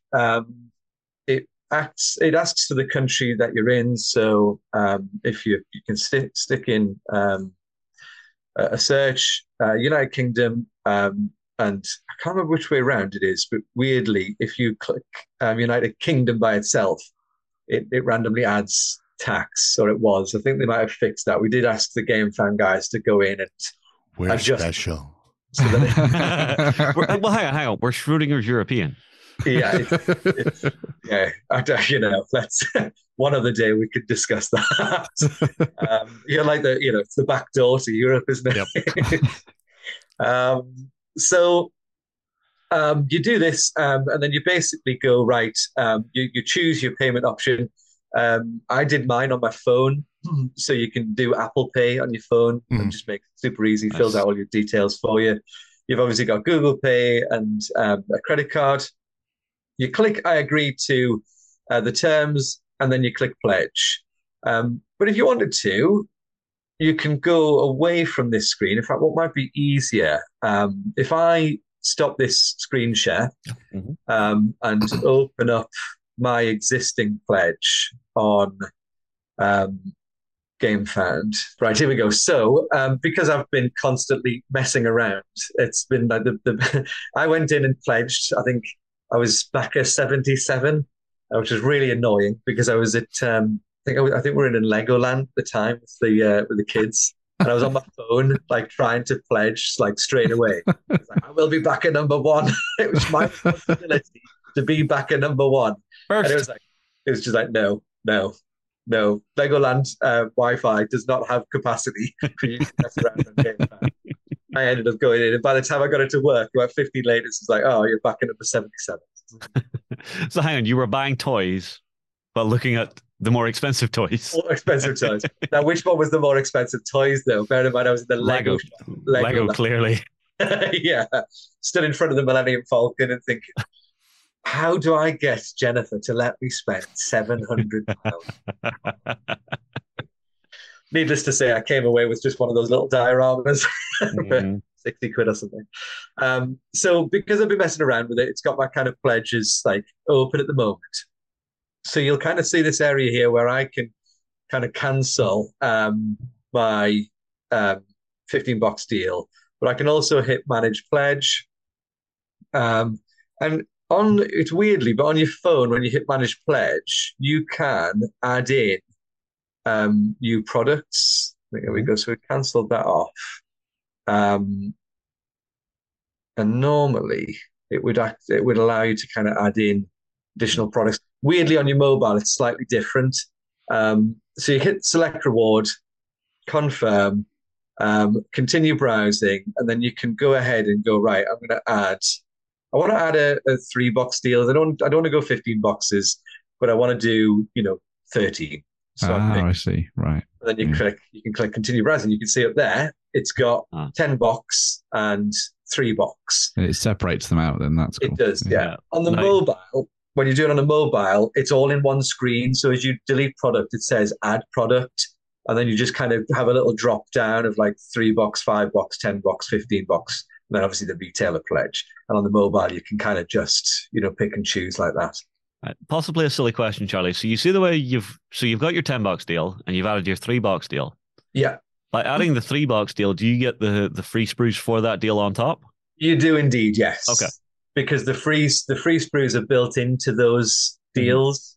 So again, you know, you might not want, you know, 13. You could go, right, I want a 3 box and a 5 box. You just hit add to pledge, continue browsing, and it is there. And then you might think, you know what, I want another couple of products. So I click add on, and then I go, right, I'm just going to add the hounds. Yeah. Or, you know, actually what I'm going to do is I'm going to add some of these 25 mil bases. Yeah. And you just can keep kind of adding, continue browsing. Yeah. And then when you go, cool. You can either submit the pledge from there, or you could go manage pledge, and then you can see everything on the screen. So you might go, actually, you know what? I don't need the 3 box. I just need this 5 box deal plus these extra bits. And I drop the hounds, but I'm going to increase my textured bases up to 3 boxes. Mm-hmm. And then you go ahead and click checkout. So there's a difference between your pledge and the rewards, which is really the message that I wanted to get across, was you build your pledge by adding rewards and add-ons to your cart, which is essentially your pledge, and then you hit submit. But even once you've submitted that pledge and you've gone through the checkout process, has it saved my details? No, it hasn't. So you go through the checkout process, you can then go back and manipulate that pledge anytime you like. Very cool. Even once you've hit checkout. Nice. So you'll always be able to manipulate it up and down during the campaign. Once it gets to the pledge manager, the campaign's ended, you can't reduce your pledge down. You can only increase the size of your pledge. It's a Gamefound thing. I think we have got like a 2-week kind of cancel period. So like if the campaign ends and for whatever reason your circumstances have changed, you'll get a chance to cancel your pledge down. Very cool. And that is hopefully cleared things up and not made it more complicated. Honestly, it's one of the most flexible campaigns I've ever seen for what you want to grab. So if you're grabbing that 10 box and you go, well, I've got sort of an army in mind, but I need a few more sprues, a few more boxes, I'll just pick either the units I want, or maybe I go for the deal and get some extra free stuff. That's it, exactly. Yeah. And every time you add a new reward in, you're adding more free stuff to your pledge. And every time we unlock new stuff, those rewards, the value of those rewards gets bigger and bigger. Mm-hmm. And, you know, you could, you know, your hobby budget might be like limited. You go in for a 3 box, and then during the pledge manager, you might choose to add another 3 box to it. Mm-hmm. And you double your freebies by adding that extra 3 box reward in. So yeah, there's loads of ways of doing it. The 15 box deal is insane value. I think it's currently sitting at 32 free sprues and $170 saving against the RRP. So yeah, hopefully what we've got to by listening to the community, reacting, you know, not being stubborn, because we're not is it prideful? We're not proud people. You know, we want to give the community what they want. I've got to a point where you know, really, really, really proud of where the campaign's at. You know, I can't think of any way we could now improve it without, you know, creating additional risk. So yeah, I mean, the only thing I would add is Jerry is a chaos sorcerer. Maybe a bearded. We do to go on the command frame, perhaps. I'm already in the Dark Age Irish brew, it doesn't matter. There is a sorcerer body now. I will. In fact, it's in that folder I've shared with you guys. Go and check it out. Maybe you can bring it up. Jerry, I'm sorry. Don't be. I exist everywhere across many Dark Age frames. Yeah. Well, in fact, we could probably, you know, if you wanted to, make loads of Jerrys, just grab our Dark Age Irish sprue. Yeah. And although it's not in the campaign, the plan is to probably let people choose any frame that Wargames Atlantic has produced during the pledge manager as your freebies. We just didn't want to make this list like. So what? Like, every freebie is just a Dark Age Irish just for the head. It's definitely you'll definitely able to pick out all the odd tabletop fans from the backers of all the guys that have added at least one Dark Age Irish frame to their pledge. So yeah, no, fingers crossed. It's now just down to the community. You know, go and have fun, have at it. We've got another. I think it's. After the female infantry, another 4 products to unlock. So it's the artillery, 2 secret ones, which will be chosen by the community, and then the vehicle. And they're well within reach. We're talking probably just over 100K, which is less than kind of double where we are right now. So it's definitely doable. We've got another 2 weeks, 2 weeks today to run, 2 weeks Thursday. So it'll be, what would be 13 days. 13 days left. From this going live. Well, thank you very much for taking the time to show us how the pick and mix selection works on Gamefound, Charlie. Absolute pleasure. We are going to shuffle you off and return us to John, and we should be right back in just 2 seconds. So yeah, that was a chat with Charlie talking about The Damned on Gamefound, which is pretty awesome. I think they're going to be doing like 8 kits. It could be up to like 12, which is kind of awesome for a company to be doing through like a crowdfunding campaign. Normally do you see people doing like 3 or 4. So yeah, hopefully when all those land, it'll be very awesome to see. So, last word on it, do want. There we go. Moving on from the Gamefound, we're going to be moving on to Kickstarter. We have a couple of awesome ones to dive into. One of these, the first one is from Alessio Cavatore and also Jack Caesar. A lot of people know this. Hey. Yeah, so this one is from Draco Studios as well, and this is Dragonbane, Battles of Valerna. So this is a big new war game that Alessio Cavatore and Jack Caesar have been working on. Where they have taken their world of Dragonbane, which we've talked about before in both board game form and also graphic novels, comics, and everything else in between, even role-playing games RPG, as well. Yeah. And they're bringing it to the tabletop as a skirmish/mass battle game as well at the same time, which is really awesome. So the rules are going to be entirely flexible, so you could play with a handful of models or a huge armful of them if you preferred, and they're going to have all of the awesome STL files that you'll have seen in previous iterations of the game, either board games or whatever. So you're going to have lots of dragons, dinosaurs, mighty heroes, wizards, and a whole host of different characters that cross over 5 different factions for their incredibly deep world. With Alessio behind the mechanics, there was obviously going to be some funky stuff in the mix there as well. So there's a few little interesting things. So you've got sort of proprietary dice and stuff that you'll be using for your games and stuff. So they've allowed them to play around with the mechanics a little bit more. But there's also a couple of additional things. So there's what's called the fatigue mechanic. So in the game, you can kind of push your units through both activations and reactions. And you can sort of make sure that like even the smallest of warriors could do something epic as they fight through towards inevitable victory or defeat, but as you go through you'll accrue these fatigue counters, and this will mean that your unit will go from being fresh through to being exhausted essentially. So when they have on their attacks and defenses are all going to be downgraded. They're still going to be able to fight. They're not going to just be stuck out there in the middle of nowhere with nothing to do, but they will sort of be at the mercy of the enemy, which I think is kind of cool. So you can kind of, if there's like one particular objective that you really need to cap at the end of the game or something, then you might want to push your units to their absolute limit in order to do that. And I think it's a really nice way of doing things, so you don't just get to do one thing with a unit on the tabletop, which is very cool.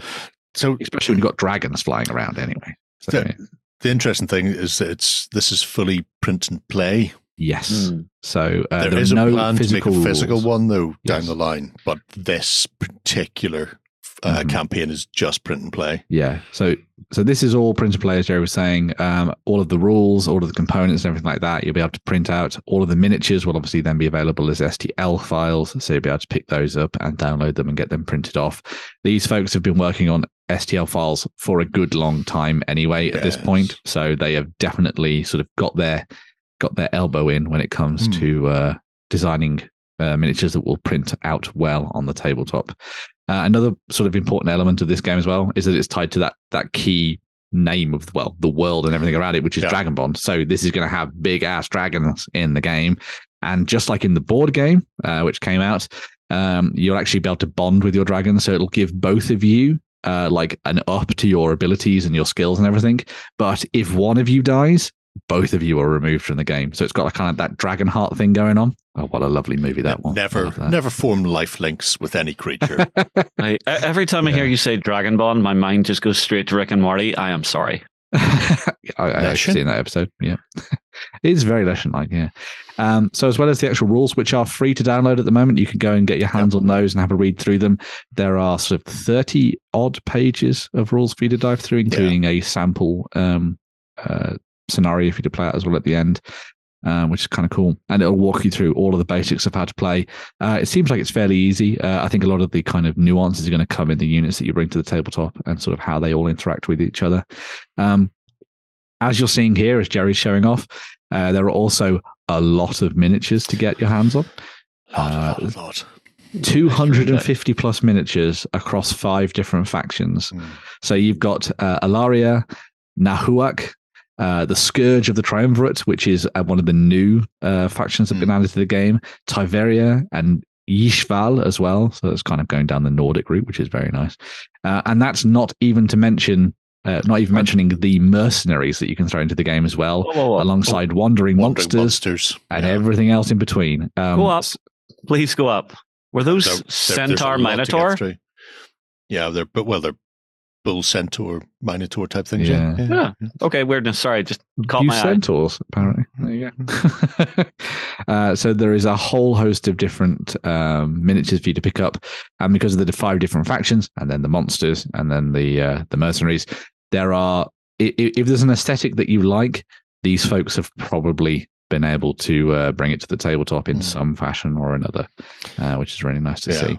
Some of the interesting things about it are things like the dice mechanics now, because it's print and play.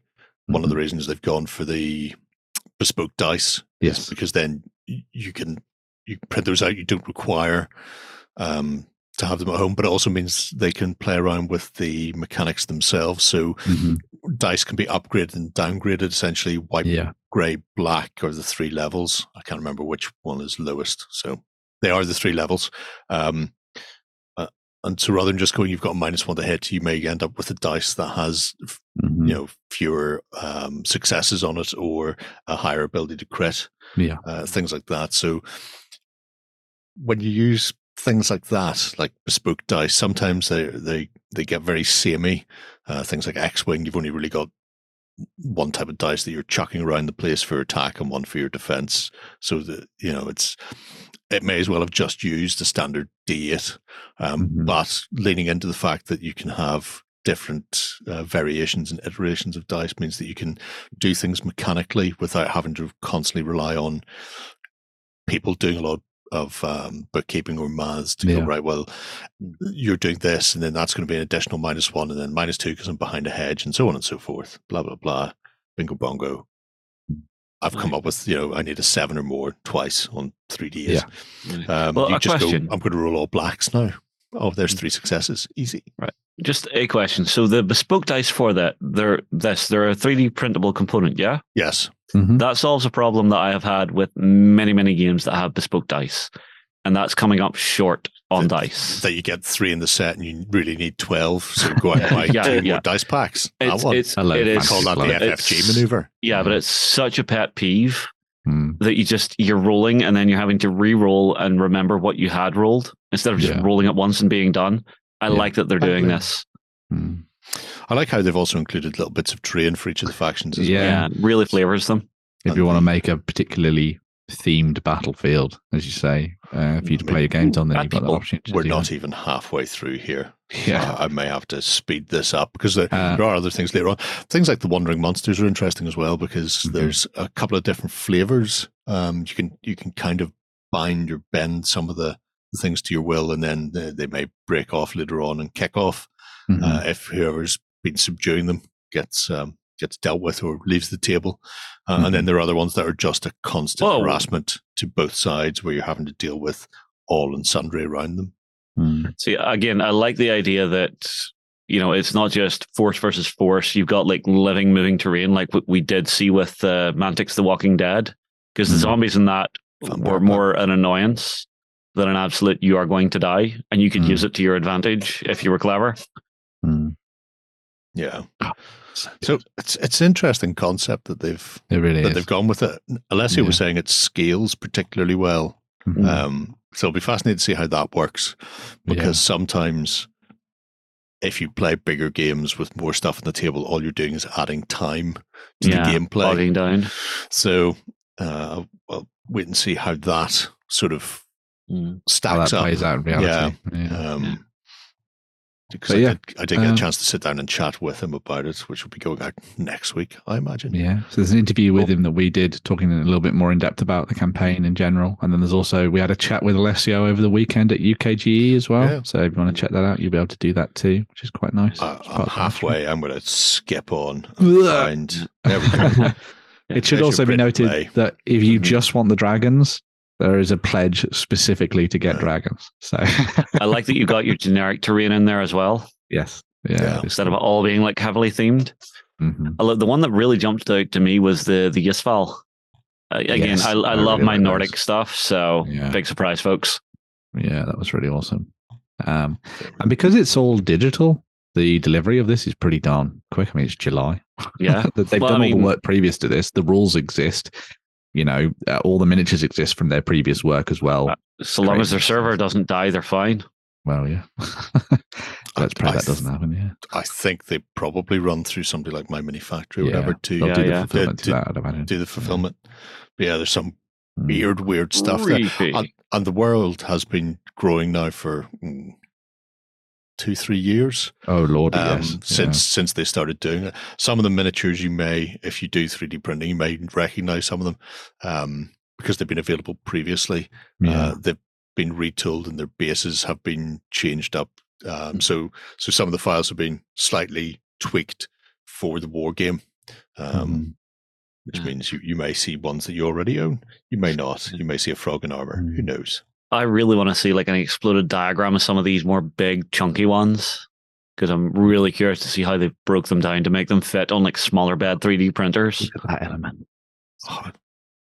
I have seen some of the plastic stuff that these folks have done as some of their previous releases, and they are packaged very nicely and the dragons look very good. So I would hope, fingers crossed, later on down the line, if this raises enough money and enough interest, I would love to dive in and get a hold of these miniatures for a little bit of a game physically on the tabletop rather than printing my way through it. They've done some gorgeous work on them. Yeah, they really have. No doubt about it. It's happy he is. It's fantastic. And even if you don't use them for the war game, you could use them for the role-playing game, or you could use them in other games as well if you wanted to. But and again, because they're STLs, you can have as many of them as you want within the game's limits. You could print all the dragons. All of the dragons all of the time. I mean, why not? But yeah, fascinating stuff.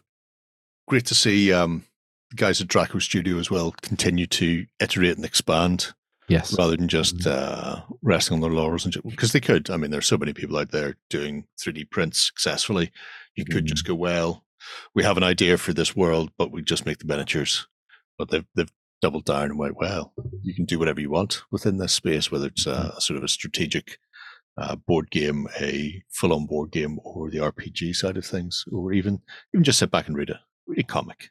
Comics are great. While your models are printing, read the graphic novel. Read the graphic novel.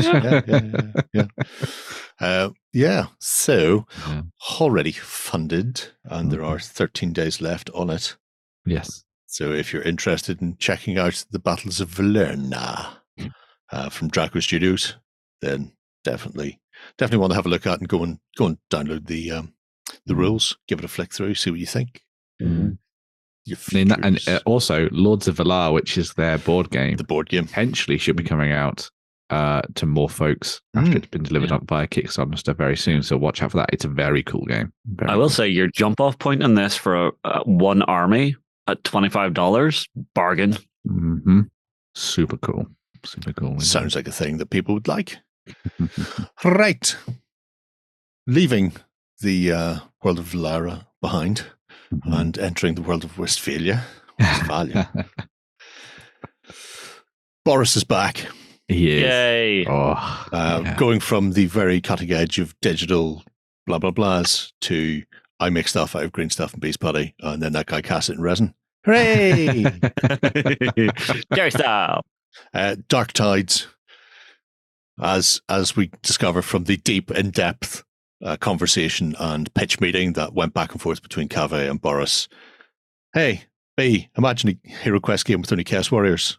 Boris imagines. From that, we have these bizarre Chaos Warriors so good. From the Dark Tides. So it's a set of 7, you wanted to say without counting? I believe 7. Ne'er-do-wells, very bizarre, as is Boris's want. Strange sculpts of unusual body proportions and shapes. Heavily armoured Chaos Kniggets. There are, as you can see, a little, I would almost say a Mokborg sort of flavour to them with the weirdness going on, especially Crank Height there with his massive hammerhead. Each one is absolutely stuffed to the brim with hatfuls of Guatemalan sandy peppers. They are just insane. They really are. They're also really big, much more so than I thought whenever I backed it.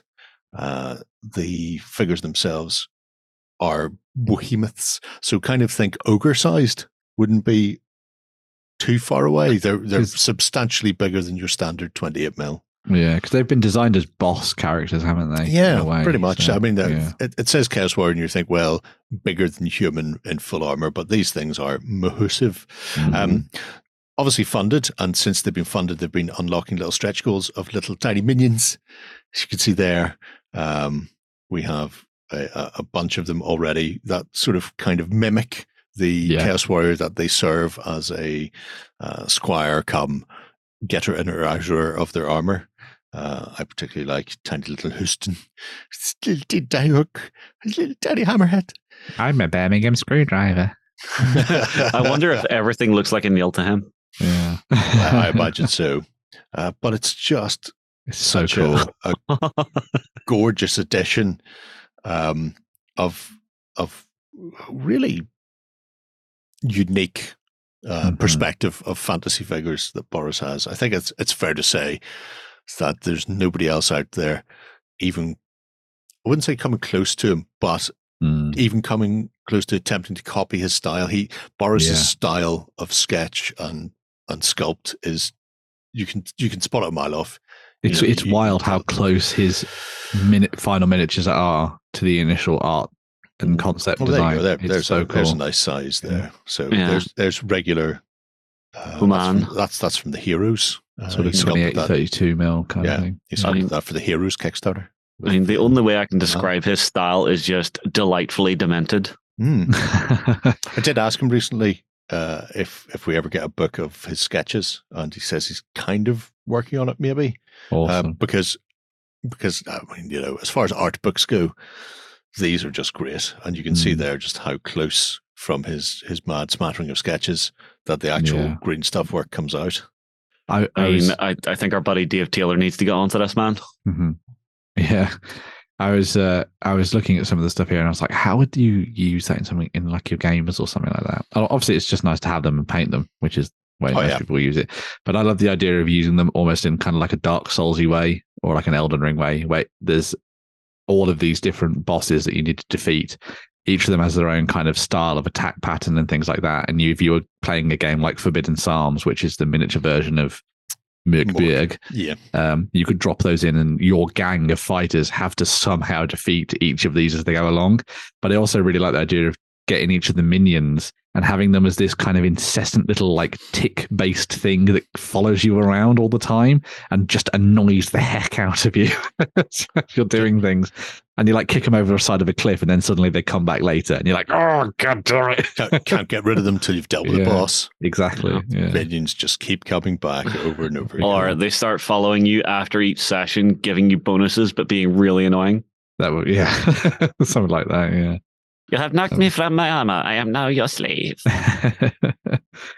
But amazing miniatures that I think would work really nicely with basically all the stuff that Boris has done previous to this, and might even be a fun entry point for somebody who wants to have a fun painting project, I think. So, well, that's the thing. I mean, even if you can't find a game for them, and believe me, I will.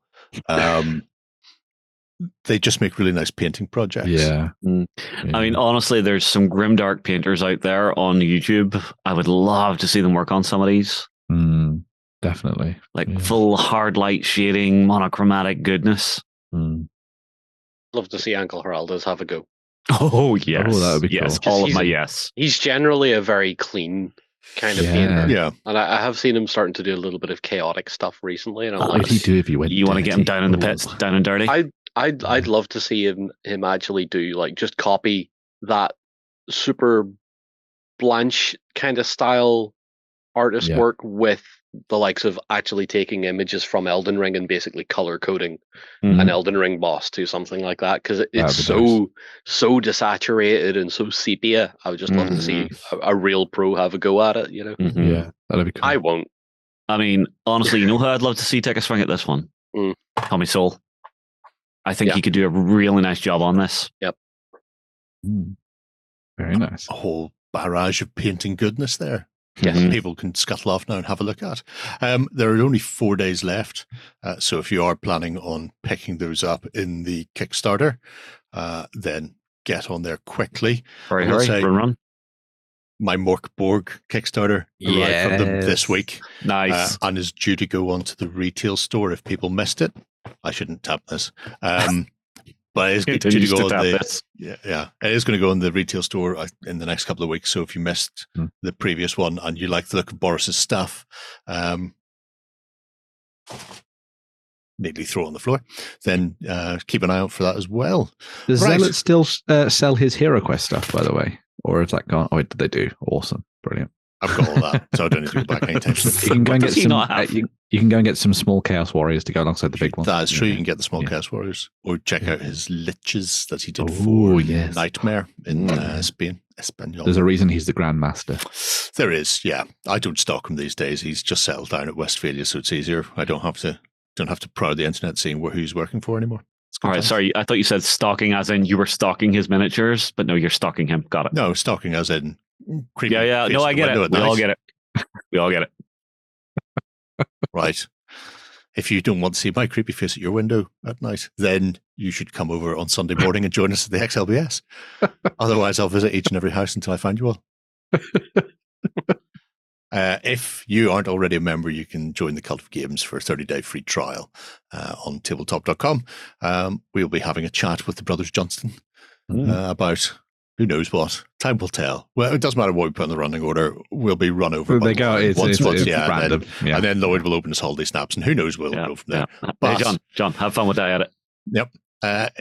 We will be back next Friday for more of the same. Until then, have a great week of gaming. Bye-bye.